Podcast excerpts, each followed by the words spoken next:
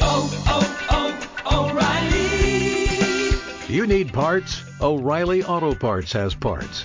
Need them fast? We've got fast. No matter what you need, we have thousands of professional parts people doing their part to make sure you have it. Product availability. Just one part that makes O'Reilly stand apart. The professional parts people. Oh, oh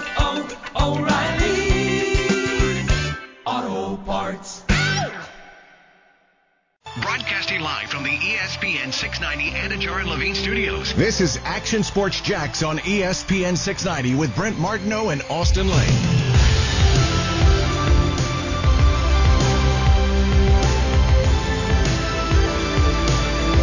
Am I supposed to talk now, Cous? Yeah.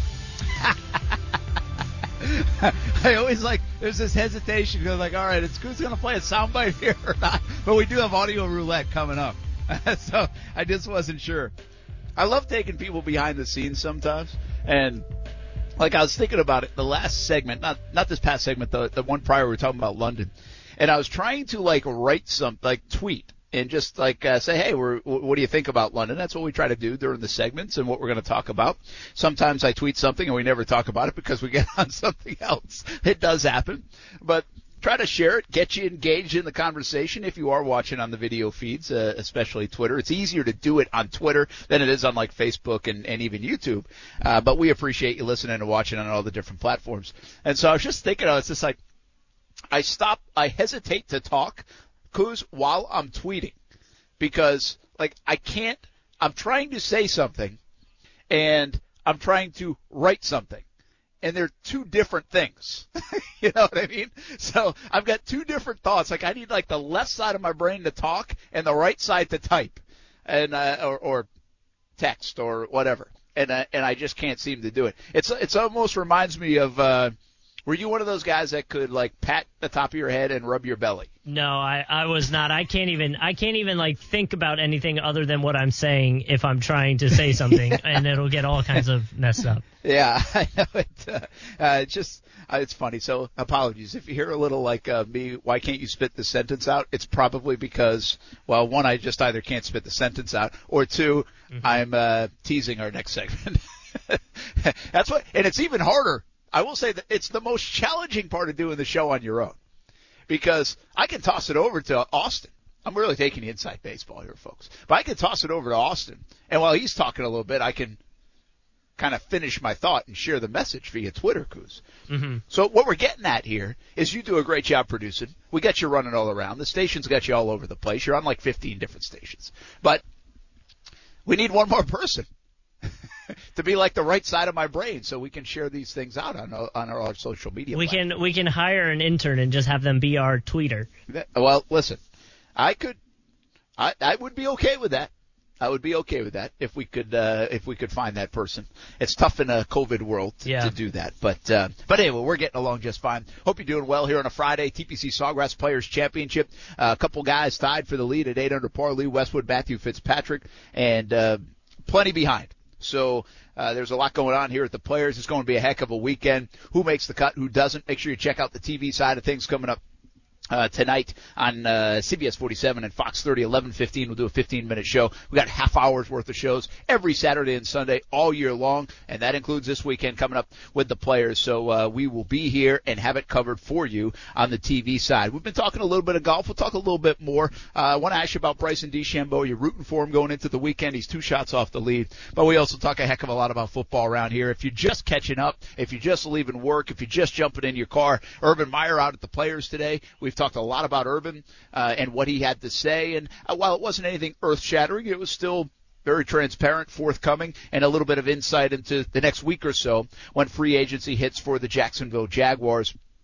Uh, it is on the horizon. It is almost here. It's going to be a big week for Urban Meyer and this franchise on the way. But he did stop out, did some media. Uh, we got a chance to meet him. The local media did, at least for for a quick couple minutes.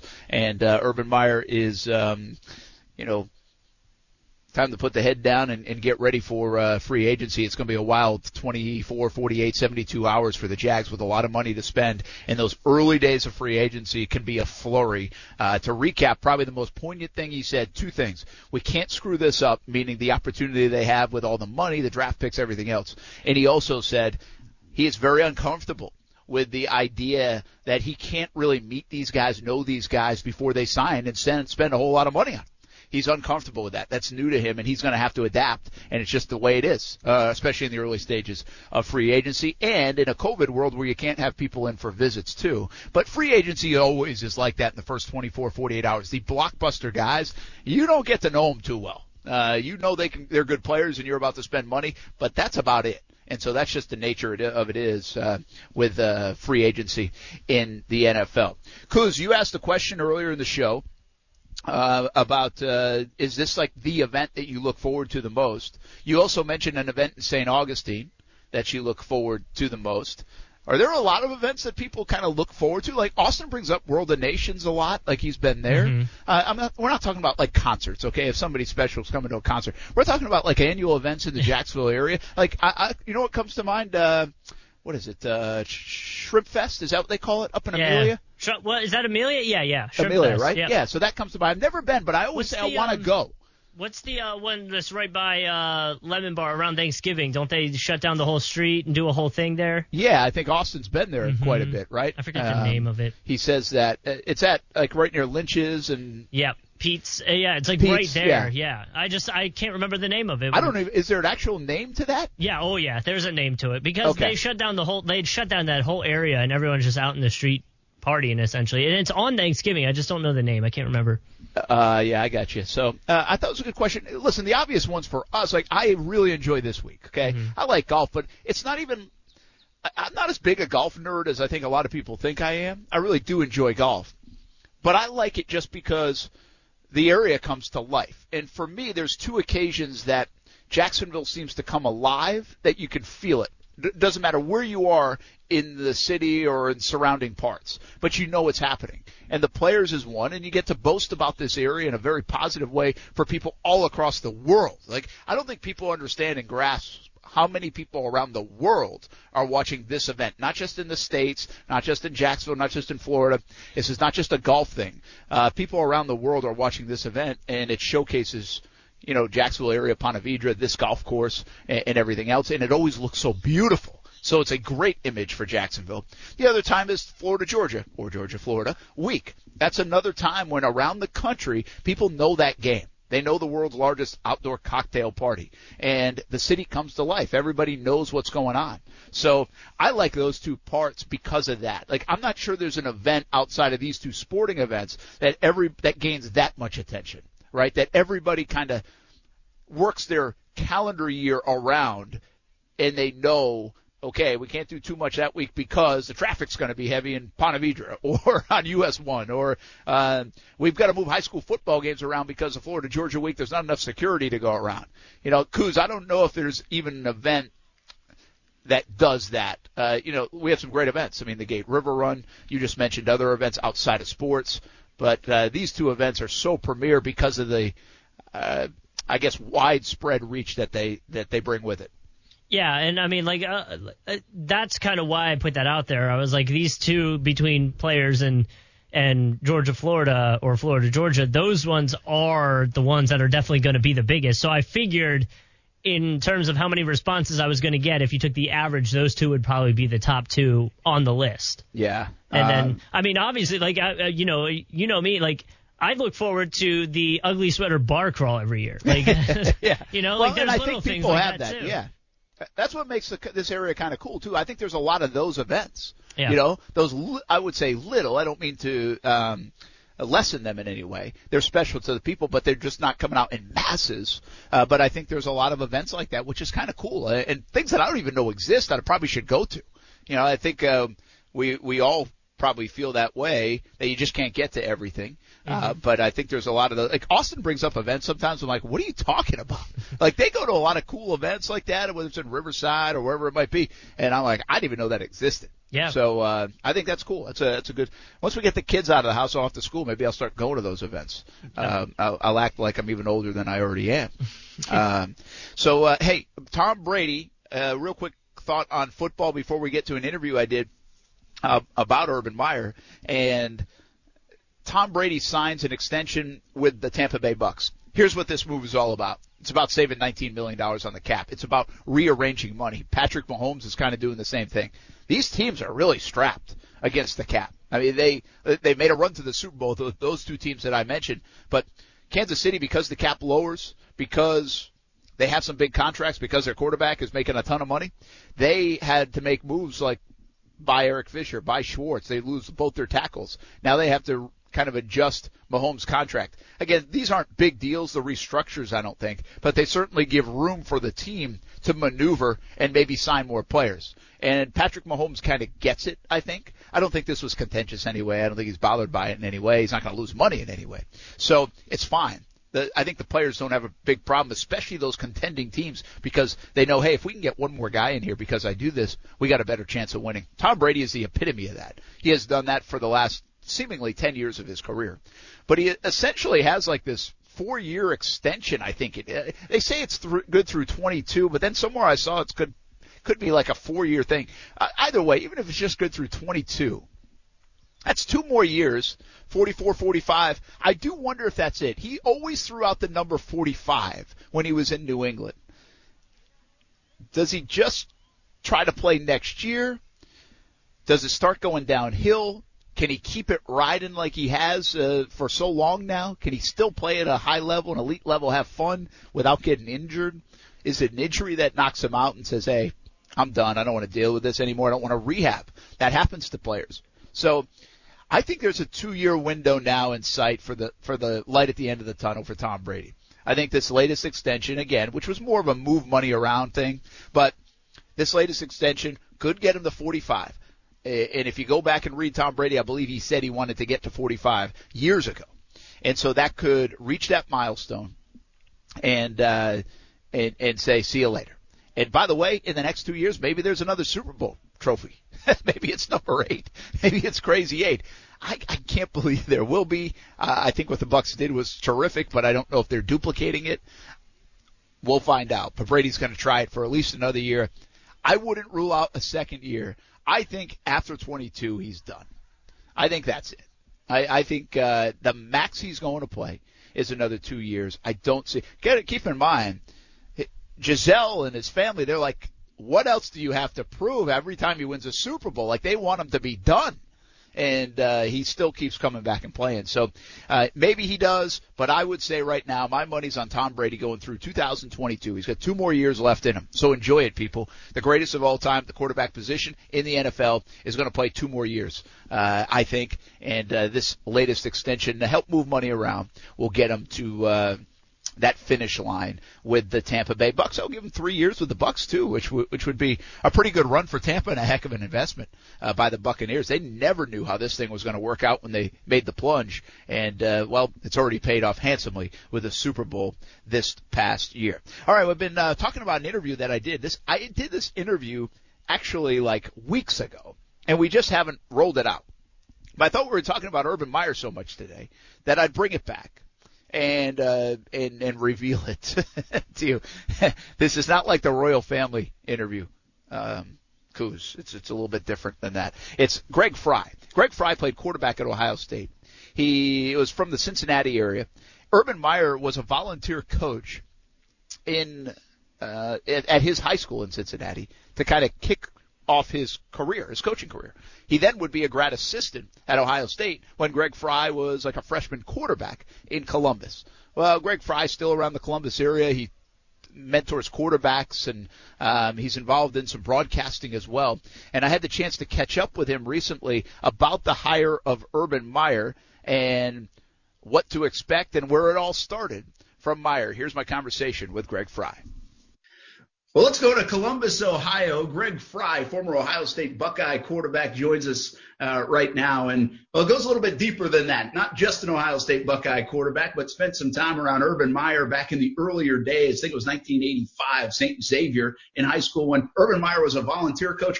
You were a senior in high school. Is that correct, Greg?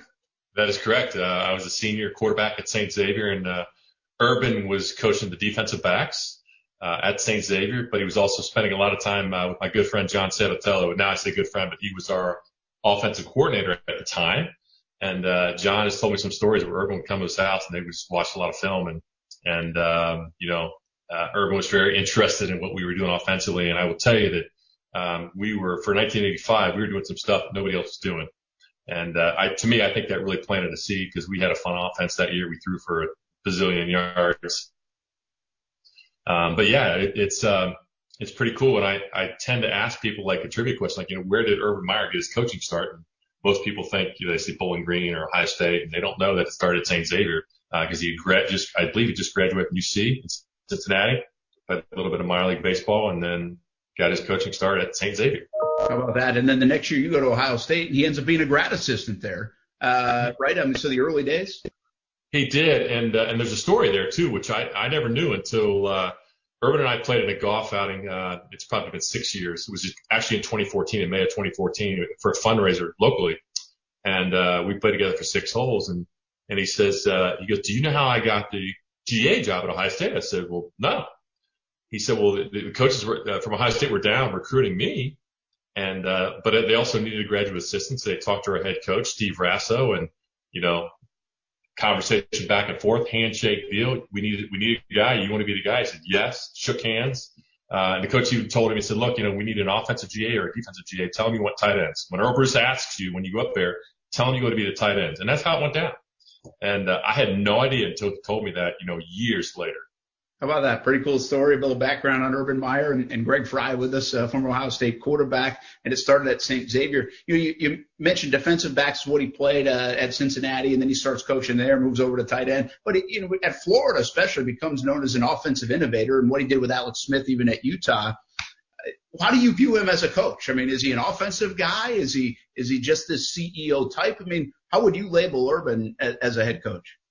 I mean, he's he's grown and matured. I mean, he's he's a true head coach, but it, from an offensive standpoint, um, he is brilliant. And I because I was coaching high school football in the early 2000s, and I was watching a lot of Utah film because I was really um, just really curious as to what he was doing and why they were having so much success. And you know, like any other coach, I was an offensive coordinator in high school. I was borrowing plays. I'm like, I'm using that. I'll use that. Um, so even back then, I remember uh, just how ahead of the game he was, and he just kept innovating, kept innovating, kept innovating. It really, I think he got to Florida is where it really got fun because he had some great talent, and um, he just he knew how to maximize uh, the talent with his creativity. And and I, you know, he, to me, he was a trendsetter uh, in the game of college football. The way that he helped to change offensive football you know, I read a lot of stuff about Urban, uh, you know, going back. Again, we have a familiarity a little bit from the Florida days just down the road here in Jacksonville. And obviously we saw what he did at Ohio State and what he's become. But if you, if you look back and, and you spend some time in his hometown, the word intensity comes to mind. I mean, it's just the word I keep hearing. By the way, brilliant's another one that I hear too from a coaching standpoint, but intensity, intensity, intensity. Is that what you see even when you're in a golf cart with him at a charity golf tournament? Oh, absolutely. Um, I, I've not met too many people that are more intense than I am competitively. Um, Earle Bruce was one of them. And Earle was obviously, you know, one of my mentors. I, I, I believe Urban would probably say the same thing because Earle's the one that you know, ended up hiring him at Ohio State and certainly helped him along the way in his coaching journey. Um, not, I mean, I count on one hand the number of people that are more intense than me and Earle Bruce, and, and Urban would be on that list. Um, you know, when he came to Ohio State, people asked me, well, how's Urban going to do? I said, well, Urban's going to win. because Urban has decided that he is going to win and he will find a way. And it may not be pleasant sometimes to be around him in that, in those cases, but he will will it and it will happen. And, and it did. Obviously they went, you know, 12 and 0 the first year. Uh, and his track record is really second to none. Uh, but I will say one more thing that, you know, he is very, a very intense individual, but I also, what really caught my attention when he was at Ohio State was his ability to continue to learn. And there's some great coaches out there. I, you know, I've, I've been a high school coach. I've analyzed. I've been in the media obviously for years. There's a certain percentage of coaches that think they got all the answers, and I, it's probably a lower percentage. But when you won what three national championships, you, you got a lot of the answers. But Urban's the type that he continues to grow and learn, and he did that uh, at Ohio State. And one one thing in particular he did, he, he reached out to a good friend of mine, Tim Kight, uh, in the 2013 season. You've probably heard of Tim and, and the leadership training that that he imparted, uh, that Urban allowed on himself and the team at Ohio State at the end of the 2013 season into the 2014 season. And we all know what happened. The end of the 2014 season, they win the national championship. So to me, it's about Urban saying, okay, look, we got a lot of stuff figured out, but how can we get better? And because of that, you know, he continued to elevate as a coach. And I believe that's one of the reasons that he will have success in the NFL because he knows it's a different thing. He's got, there's certain things he's got to do differently. Uh, but he understands how to adapt and grow and learn. And that, that's one value that he has in spades. Greg Frey with us, former Ohio State uh, quarterback, spent some time in the early years around Urban Meyer as well. And you bring up an interesting point because I think especially here in the state of Florida, it didn't end well with the Gators, despite winning two national titles, which I tell Gator fans all the time, you should build a statue for them because of that. But it doesn't end well. They don't do well after. And so there's this perception of Urban Meyer. But I don't think people have allowed the last part you just said that he's grown, even matured. He's maybe different than he was even in 2006, 2008, 2009. When you see the stuff about Urban Meyer, this polarizing guy, the way I've labeled it after my trip is if he's on your team, you love him. If he's not on your team, I'm not sure you do. Uh, does some of this polarizing uh, labeling of Meyer surprise you? Do you, you think that's kind of just the way it is? It doesn't surprise me at all. I think it is the way it is. I mean, when you have success in the United States of America, there's a certain amount of people that are, you know, not going to like you or, you know, once, you know, they want, they want to see the fall. Um, yeah. And when the way he left Florida, just, it wasn't all clean, obviously. Um, you know, and, and look, he had some issues at Ohio State. Every coach, to me, every coach is going to do that, uh, or have some sort of, uh, things that you could you draw on as negatives. But I think it, from Urban's perspective, you know, again, I'll go back to, he cared so much about his players. You know, he, he's going to be hard on you. There's no doubt about that. Um, and again, I'm, I'm referencing really college players at this point. Uh, very tough on them, but also love them. And I, I, I relate back to the way Earle Bruce was, you know, when I played for Earle Bruce, I mean, I could probably use the word, I disliked him greatly, but I respected him so much. And I knew at the end of the day, he loved me. And Urban is just like that. Uh, he and Shelley are tremendous with players. Um, I don't think that's going to change at the NFL level, although you know, there, there's not as much I would call babysitting with NFL players uh, as there would be with college players. But at the end of the day, he truly cares about the players and the team. Um, he may come across as so driven that you know, if you're not in his focus, you don't like it because he's not looking at you or paying attention to you. But that's the way he's wired, and you know that will turn some people off. But at the end of the day, he does care. And I think that's important to know. I'm going to let you go, but let me ask you one question outside of Urban Meyer. You are a quarterback by trade. You train quarterbacks. Even now, uh, you tutored and mentored Brady Quinn, of course. Uh, Trevor Lawrence looks like he's coming to Jacksonville. When you look at this guy play football, uh, it's hard for me to find anybody to say anything bad about him. Will you be the first? no, I won't. I won't. Uh, you know, I, I'd say uh, he stepped on the Buckeyes plenty of times uh, until the last game here when the Buckeyes got the best of him. But you know, I, I'm very impressed by what he does. Uh, I, I watched some film him this year. As, you know, as Ohio State was getting ready to play Clemson, I had some extra time. Um, I really broke the film down as much as I could, and I was so impressed. Uh, you know, he's just so sound fundamentally. He gets the ball out of his hands. You know, and at the NFL level, you know, you got to be a drop back guy. You got to get the ball out of your hands, and there's nobody better than that than Tom Brady. And Tom's not the most mobile guy, and he'd be the first to tell you that. But he understands I got to get the ball out of my hands which you know comes with a mileage of pre-snap reads, mileage of film, and just time and reps, et cetera. Um, and there's no doubt Trevor Lawrence. I'm not going to compare him to Tom Brady, but um, you know certainly his track record so far of winning uh, and playing, you know, from a standpoint of excellence at the quarterback position is there. So clearly a top prospect, you know, and I, I would think he'll do well at the next level. Greg Frey, we appreciate the time, man. Thanks for chatting a little bit about Urban Meyer and Trevor Lawrence. Be well. You got it. Thank you, Brent.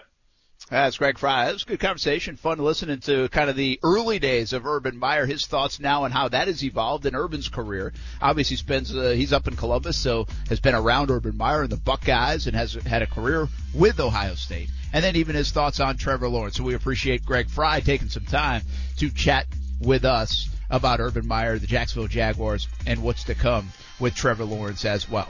We're going to chat a little bit more about the Players Championship. We have a solo leader. His name is Lee Westwood.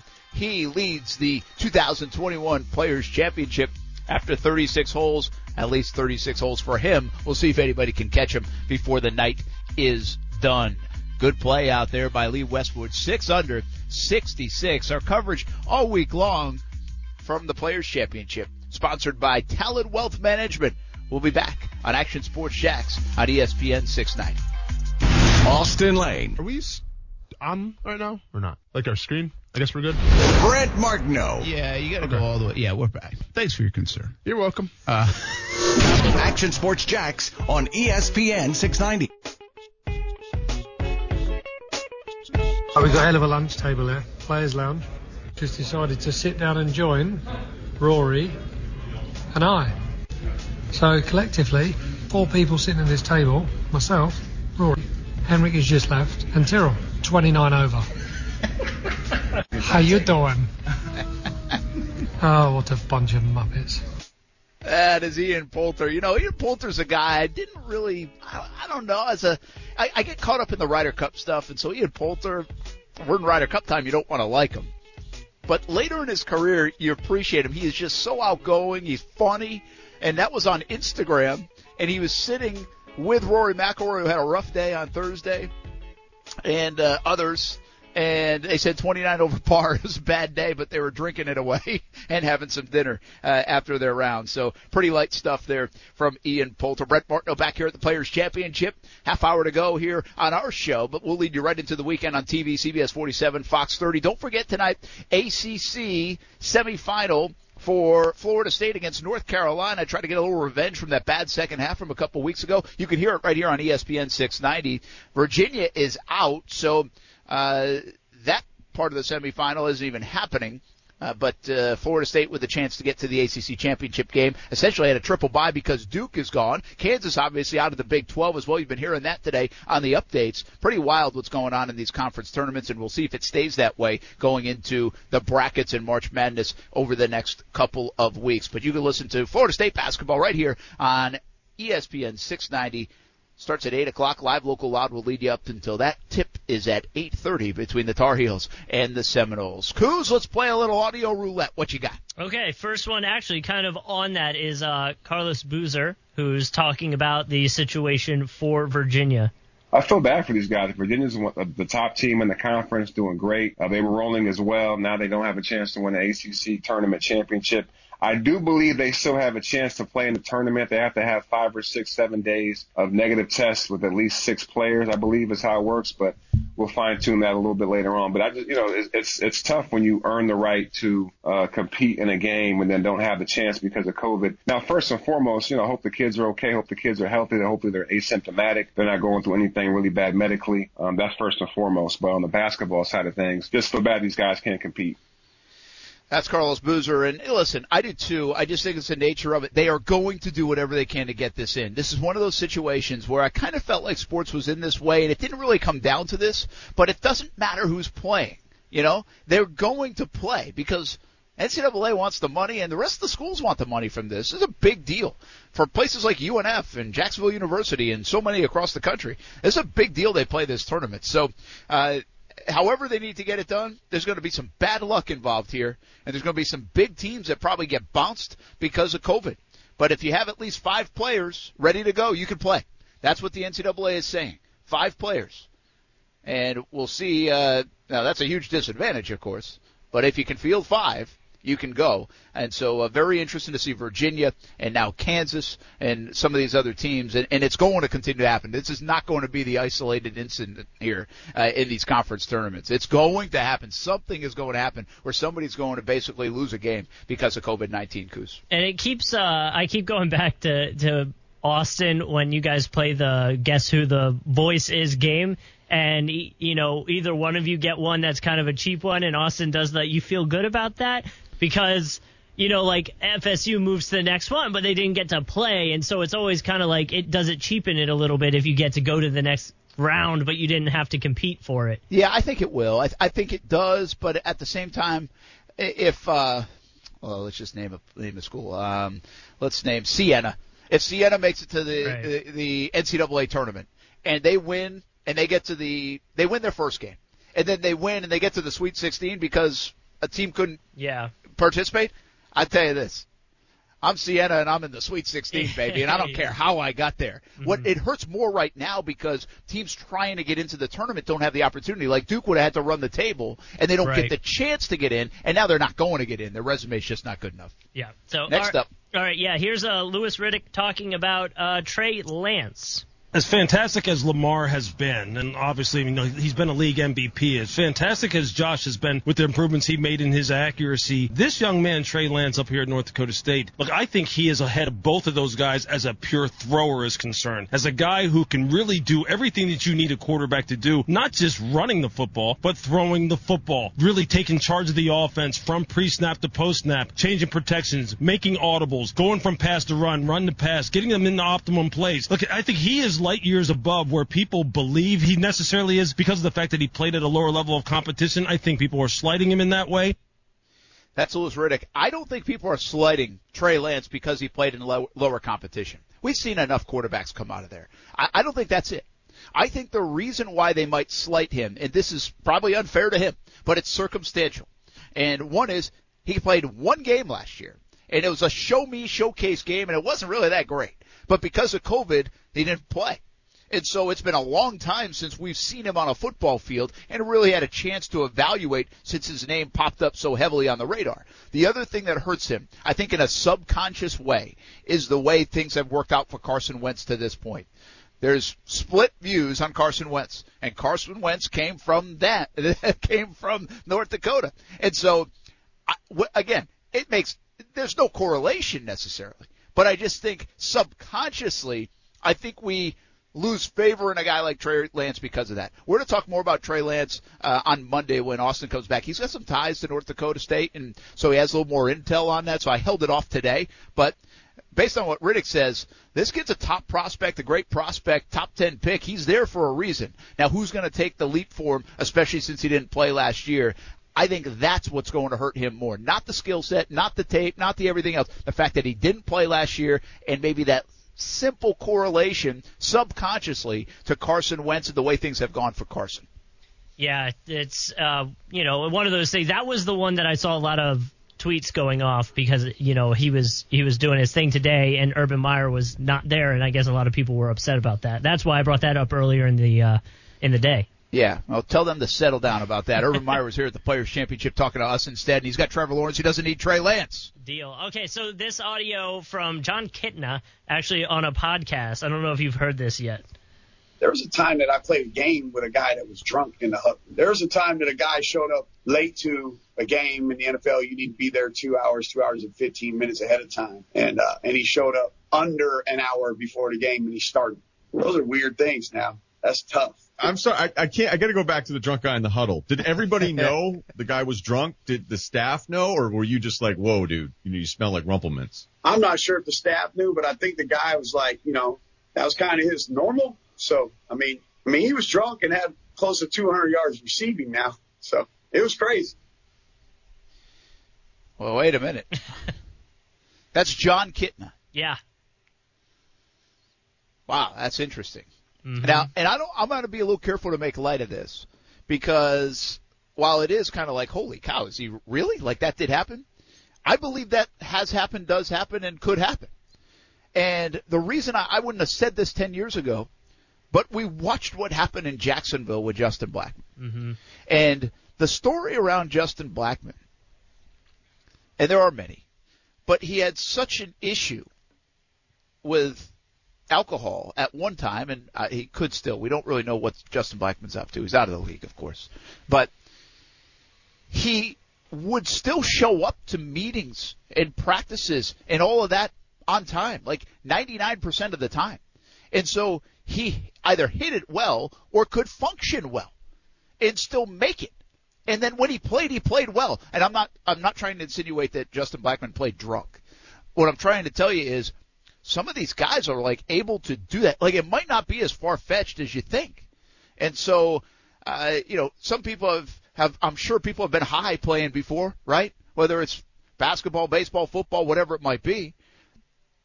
I, I would think that would be a very hard thing to do if you're drunk, if you have alcohol in you, uh, especially a significant amount. But like, I'm not laughing this one off because I think it's probably been done by more than one. Uh, whether it's practices, games, and others. And we've seen the situation pretty much up close in Jacksonville as well along the way.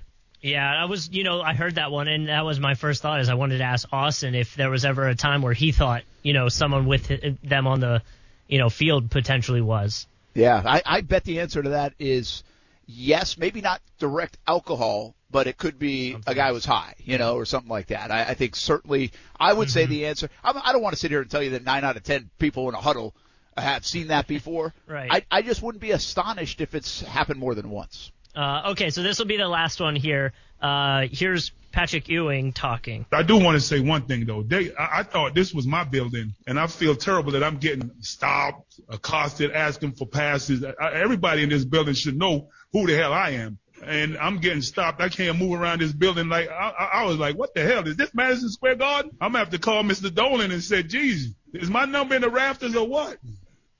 That's Patrick Ewing. That's kind of how I feel around this place, TPC Sawgrass. I mean, doesn't everybody know who I am or what? Uh, Patrick, yeah, that was an interesting one. I tried to see a little bit of the fallout, Cous, and I didn't get much of it on social media. Uh, it, it sounds bad the way Ewing says it.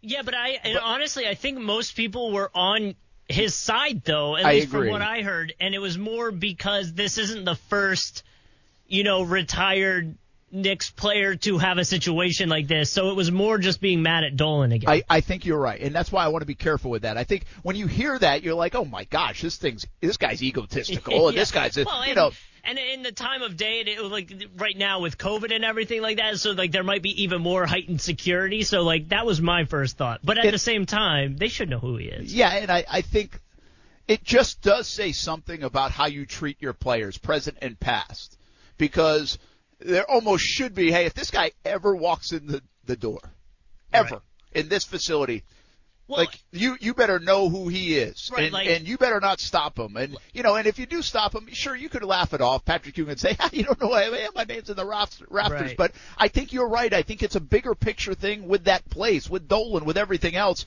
and trying to exacerbate the point that it's all messed up. It's still it's still not where it needs to be. Well, and like say, you know, I was trying to think of like if that happened here locally. Like say Maurice Jones-Drew walked in and it maybe some new intern that just doesn't know or something like that did it. I think it would just be like a one-off thing. But because this has happened numerous times with other players, I think it's like heightened and people are paying more attention to it. Yeah, I, I you know, I I put uh, I, I'm trying to think of something like.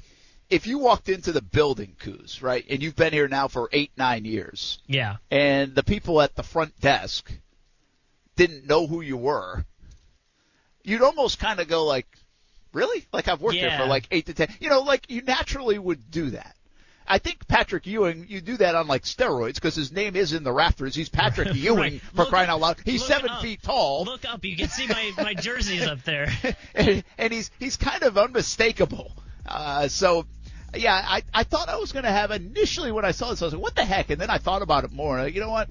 Probably has a pretty good point the way he's saying it. Yeah. All And, right. Well- and I think if it was any other team, any other like situation like that where it's only happened once, maybe that's how this is interpreted. But it, because it's the Knicks, I think it, it was taken a little differently. Hey, for the next 20 to 50 years, however long it takes, don't ever ask about Trevor Lawrence. That's Trevor Lawrence, okay? His name's going to be on the pride. He's going to be in Canton, Ohio. Around here, don't ever ask who he is. You don't need a badge for Trevor Lawrence. See, it works the same way. It's a good lesson to be learned from Patrick Ewing.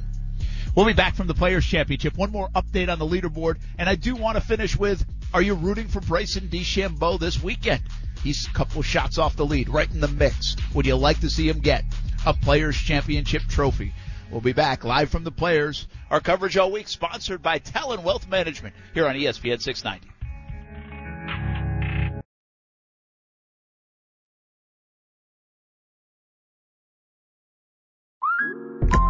Instacart shoppers know groceries. They know that you can't make guacamole with rock hard avocados.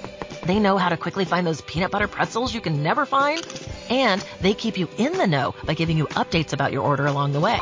Let Instacart shoppers help take shopping off your plate so you can get time and energy back for what really matters. Visit instacart.com or download the app to get free delivery on your first three orders. Offer valid for a limited time. Minimum order $10. Additional terms apply. Instacart. Add life to cart.